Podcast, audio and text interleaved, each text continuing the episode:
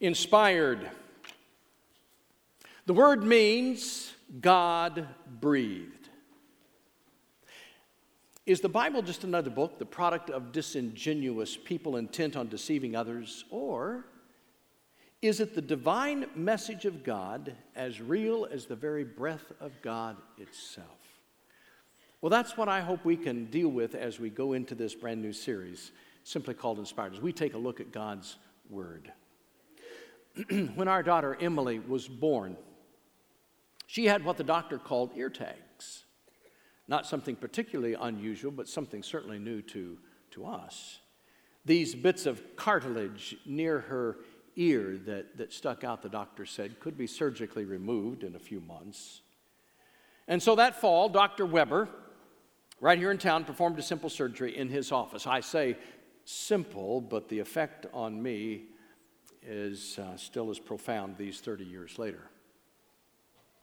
Emily was only four months old at the time, and yet she, there was this uh, anxiousness about her as we went into the doctor's office and especially into that operating room there in his office. Um, Dr. Weber recommended that only one of us parents go in with her at that time so that the other parent could be the comforter after the surgery. And so I elected to go in with her, uh, believing that Elsie could be the better comforter after the surgery was over.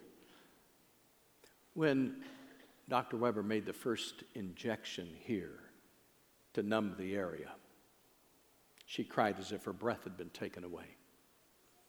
Suddenly, my breath was gone as well. There was a pleading terror look in her eyes, as if to say, Dad, why are you letting him do this to me? It was all I could do to sit there.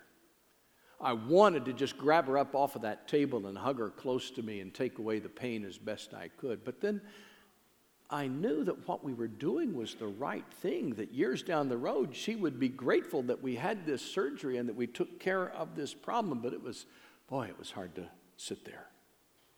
When it came time for Dr. Weber to do the other ear, he couldn't get her head to move. He tried to twist her head, and she wouldn't take her eyes off me. So we had to change places around the table. He went to one side, and I went to the other. And as I walked to the other side, her little head just turned over, and then the whole process started all over again the needle in the ear and so forth.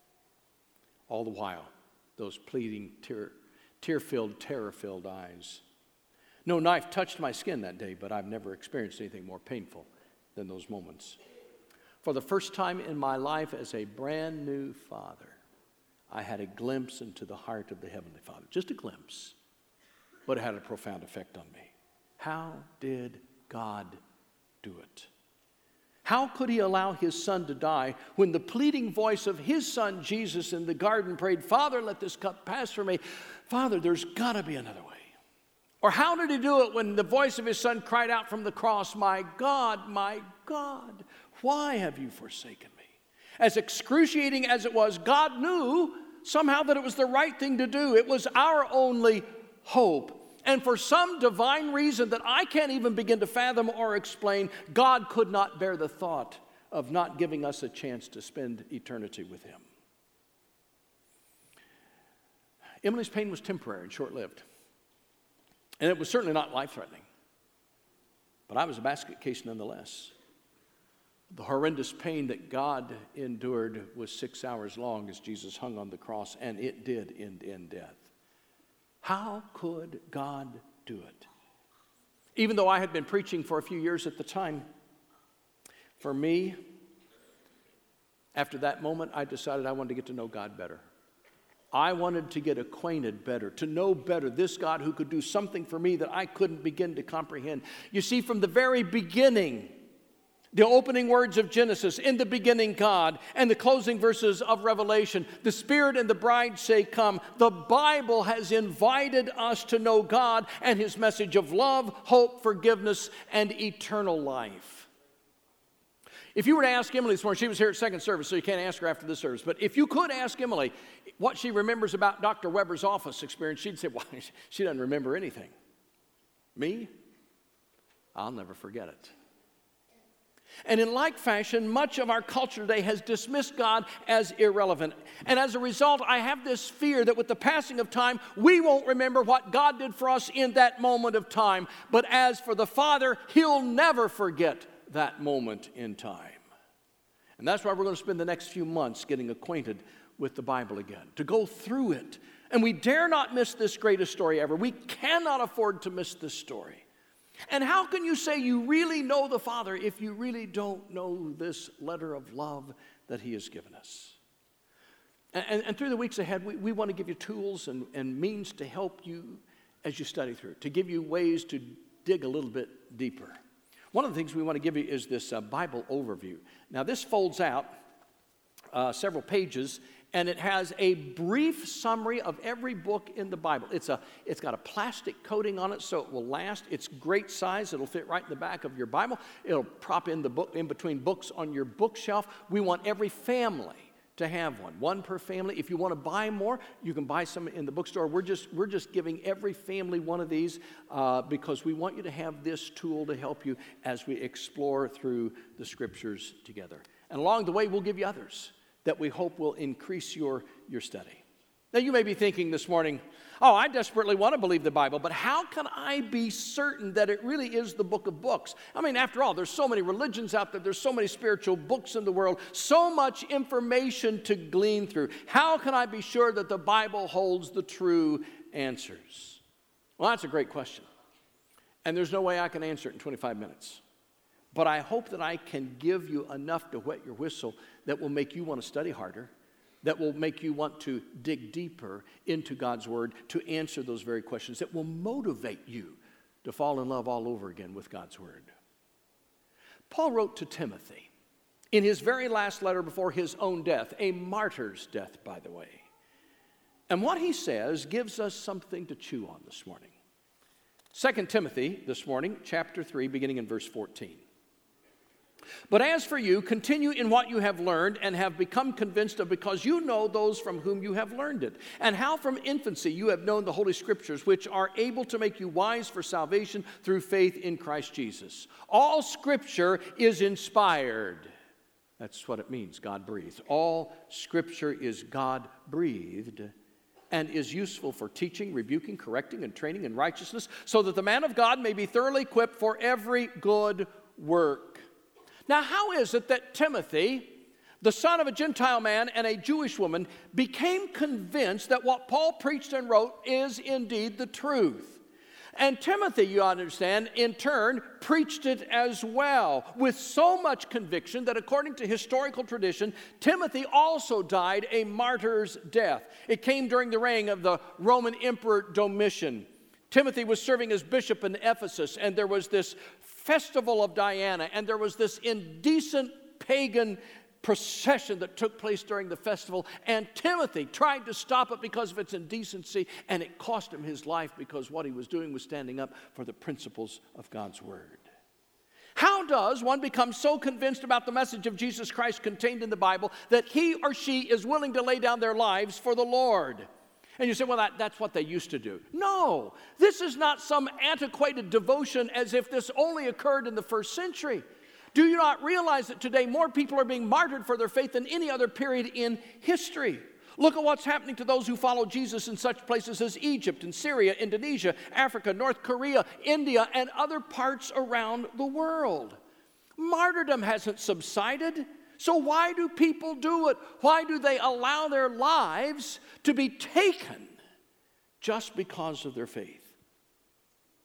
Well, one answer might be this when an individual intellectually concludes that the Bible is no ordinary book, that Jesus is no ordinary religious leader, that the message of the scriptures is no ordinary story, and that being a Christian is no ordinary commitment, then not even life itself is worth hanging on to to compromise one's faith.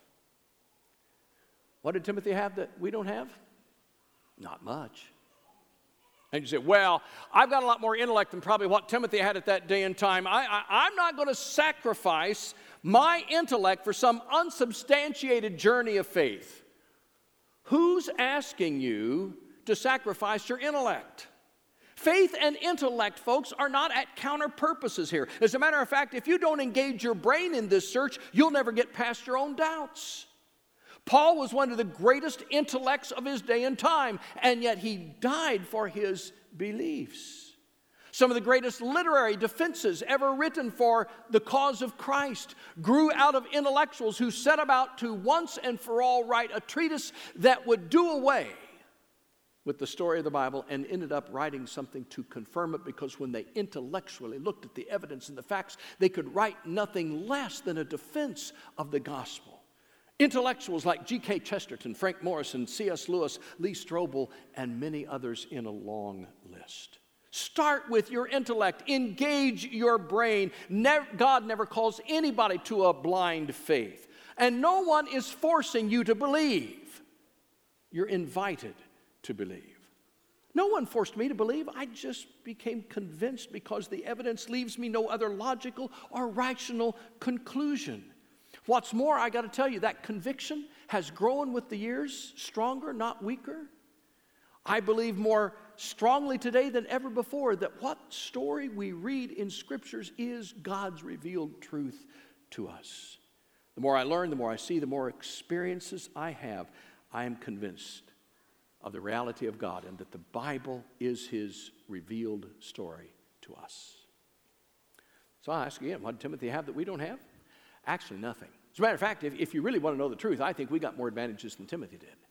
Oh, oh, you say, well, Timothy knew Paul. Yes, that, that would be a big advantage. To, to know the Apostle Paul, undoubtedly, that would be an advantage. But he never knew Jesus Christ personally. And he grew up under a government that was not Christian. He grew up in a town filled with pagan idolatry. And as a Christian at that day and time, he would have been a part of a minority. Those don't make it easy to live out your life and ultimately give up your life. He might have had copies of the New Testament letters written by Paul. Since Timothy was the recipient of a couple of those letters, surely had those. And he may have had copies of some of the other letters because Timothy was, a, uh, was like a, an administrative assistant to Paul, so he probably helped Paul with some of it. He might have had a couple copies of those letters. Hey, but folks, we've got the same letters. We've got 1st and 2nd Timothy. We know what Paul wrote to him. We have the other letters that Paul wrote that Timothy would have had. We live in a country that embraces uh, religious freedom, and we as Christians are not in the minority. We have advantages that Timothy could only dream of. So, how is it that Timothy could develop that faith and we don't? You see, our, our, our, our, situation is not all that much different. We've got some advantages that he didn't have, which means we've got a responsibility and obligation to really understand what the Bible's all about. But is what we have really, I mean, 2,000 years have come and gone, is what we have in the scriptures really trustworthy. Well, you might be surprised how historically accurate and divinely guided the Bible's journey has been. I could tell you that, but it'd be easier for you to watch it. So take a look at this video and, and, and you, you'll learn some things about the Bible's journey. Today, we can find the Bible almost anywhere. It's at our local bookstore, in hotel rooms, at home on our coffee table, and even on our cell phones. We can read literal translations, paraphrase versions, and anything in between. I mean, we have over 20 different translations just in the English language, but it hasn't always been that way. Back in the beginning, yeah, way back there. Yeah, the beginning.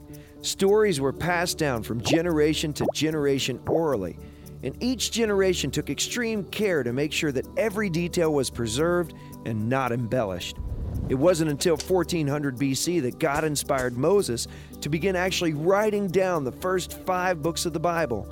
And over the next 1500 years, he inspired around 40 other godly men from three different continents and many different languages to write books of poetry, prophecy, history, instruction, and first-hand accounts of Jesus' life into what we know as the 66 books of the Bible. So that's the end, right? Actually, no, not quite. Now that God had inspired these 66 books, somebody had to put them all together and make sure that no non God inspired books made the cut. Enter the Council of Jamnia. In 90 AD, this group of scholars examined Scripture based on a strict set of guidelines whereby a given text must be historically accurate, written by a great patriarch, and not be in conflict with other Scripture. With these guidelines and under God's direction, they confirm the 39 books that make up our Old Testament. By 250 AD, Christianity fell under great persecution, and in 303, Rome ordered that all Christian books be destroyed. But this effort was not successful thanks to the many Christians who gave their lives to save and protect these scriptures. By 367, there were quite a bit of letters and stories circulating about the life of Jesus and about how Christians were supposed to live. So once again, a group met, this time called the Council of Carthage, in order to determine which books and letters were actually written by apostles or their closest companions. The ones that met this criteria make up what we know as the 27 books of the New Testament. Through the next thousand years, a period known as the Dark Ages occurred. Oh, and Europe fell into great unrest. That's better. Reading and learning were discouraged, but God stayed faithful to His word and kept it alive through a group of men who lived secluded lives known as monks. Now, these guys were serious about their jobs. They worked long hours in little light and uncomfortable conditions, writing out each word by hand. And when they were done with each page, they would count every letter to ensure accuracy. Man, talk about putting love into your work. In the 1300s, at the dawn of the Renaissance, there was a renewed interest in art, science, history, and theology. Unfortunately, the Bible was only available to the priesthood in a language only they understood. A man named John Wycliffe thought that Scripture should be available to all people, so he began translating the Latin Old Testament to English. By this point, people were desperate for the Bible, but copies were rare, expensive, and took years to be written out. By 1450, Johann Gutenberg, you've heard the name, he was developing a way to mass copy books on what he called a printing press. It took five years to position all the movable type letters, but after all that time, he successfully produced the first print copy of the Bible in Latin. This sudden influx of Bibles created a demand for a fully English version, and in 1535, we had one, thanks to William Tyndale, who started the work for which he was burned at the stake, and Miles Coverdale, who finished the job. Thirty years later, a group of Bible scholars in Switzerland broke the Bible into its numbered verses. Thanks, guys.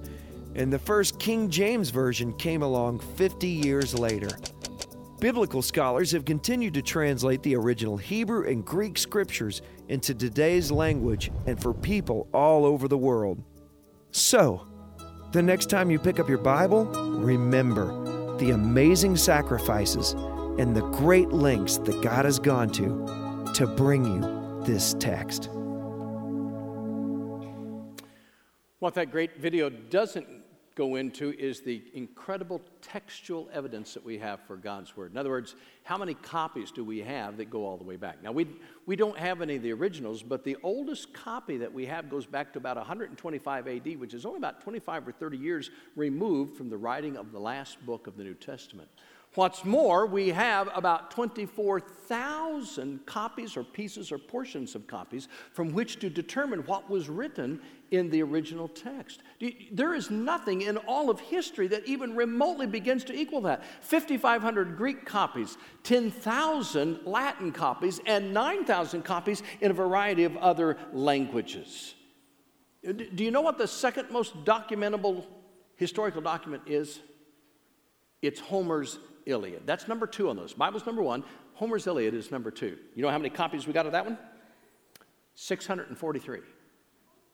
And the oldest one is separated from the original writing by Homer by 500 years.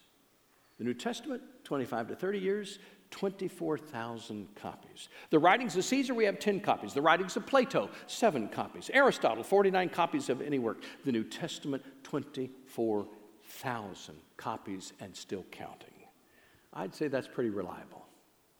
And those who wrote the gospel accounts of Jesus knew him personally. It's not like the fourth cousin, three times removed of these guys, are the ones that pinned it down. The eyewitnesses, Matthew and Mark and John, wrote having been with Jesus. And when Peter writes in his second letter, this, it, it's, it's just like a stamp on, uh, of approval on all.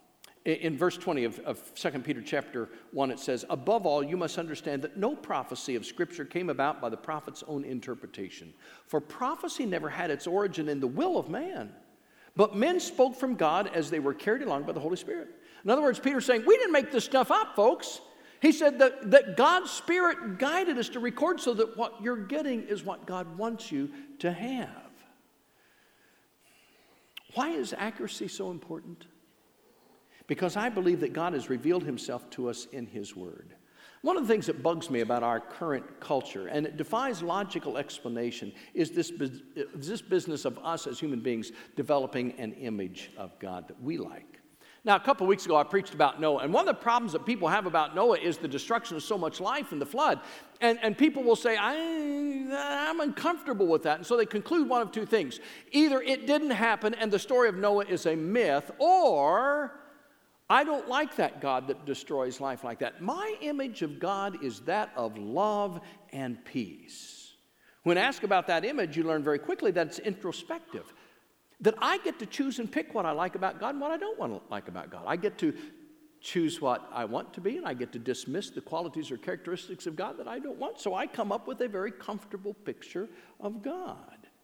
Why do we feel it's logical to do to God what we would not tolerate for someone doing to us? Culture has bought into the idea that moral truth is created, not discovered. Folks, nothing can be farther from the truth. You don't create truth, truth is revealed, and truth is then discovered, and God has revealed the truth of Himself to us, and it is up to us to discover who God is, not create God in our image. We've been created in His image, we don't create Him in our image. Let, suppose you and, you and I had never met. And suppose you and I had a business meeting set up for tomorrow morning. And I show up at your office and you look rather confused. You look at the picture, and then you look at me, and you look at the picture, and then you say to me, I'm, I'm sorry. I, I'm not sure you're the right guy I'm supposed to meet with. And then you hand me this picture, and this is what I see.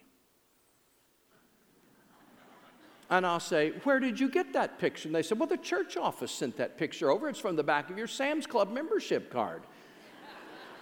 And I'm thinking, why did the church office send you that picture? I mean, I may not have great pictures, but I got one that's at least better than that. That distorts my face. It's misshapen. It's not good. How do you suppose God feels when we distort his image, when we twist his words, when we accept certain characteristics of him and dismiss other characteristics that we don't like so that we become comfortable with God? When we are comfortable with God, God is uncomfortable with that image. As a matter of fact, many in the first century did the very same thing with Jesus. You're not the kind of Savior we thought was coming, therefore you can't be the Messiah. Just because it doesn't add up like you think doesn't mean it's not the truth. He was the Messiah, even though there were those who didn't like how he did it.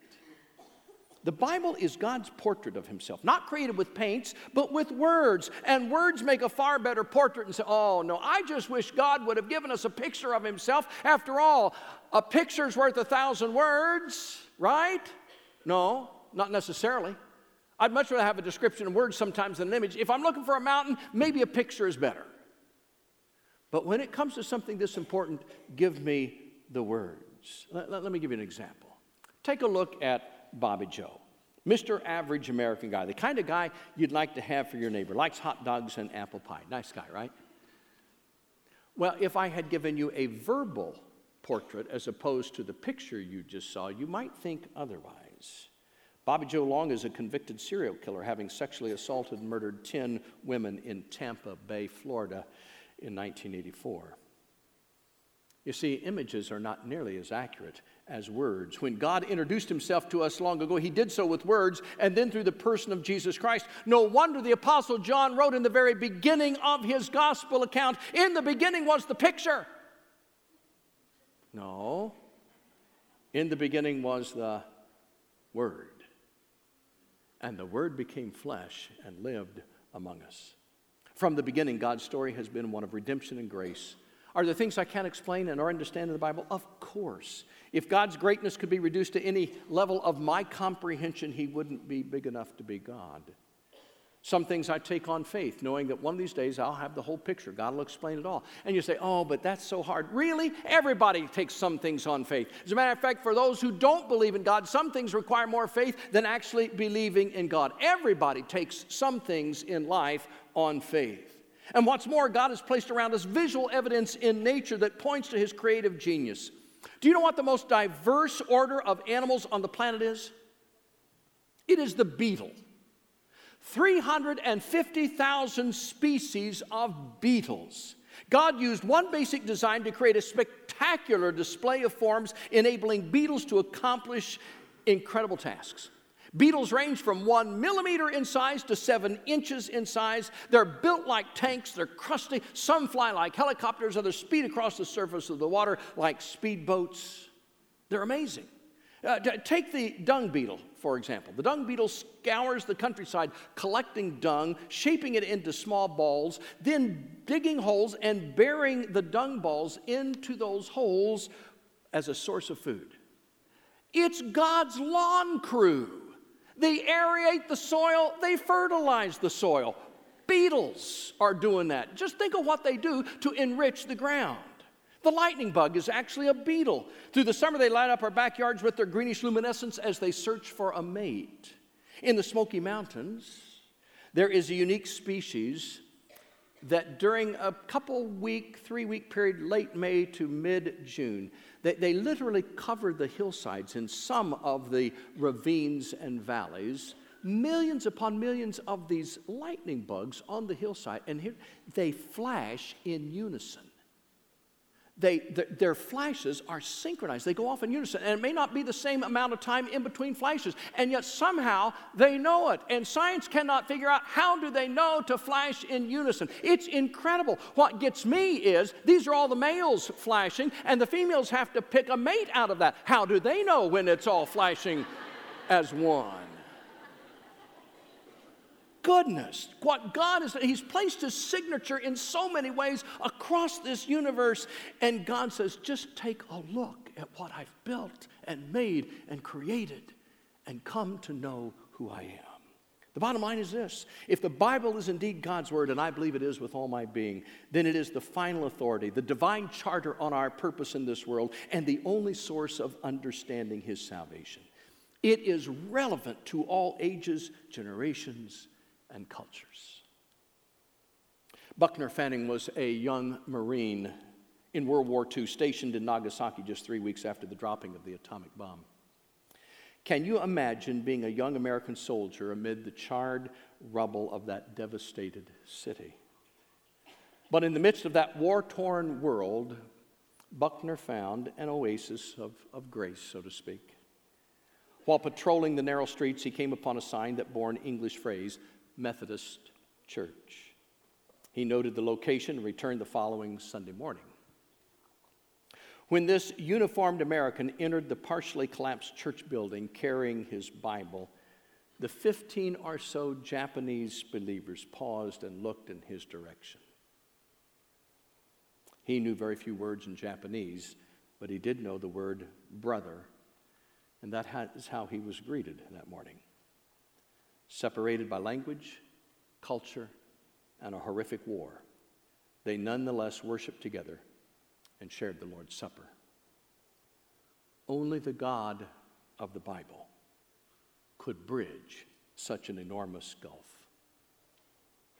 You and I may not always come to the same understanding on every scriptural facet, but if you're a Christian, a true follower of the Jesus spelled out in Scripture, then you are my family my brother, or my sister, regardless of your race, your age, your culture, your language, your background.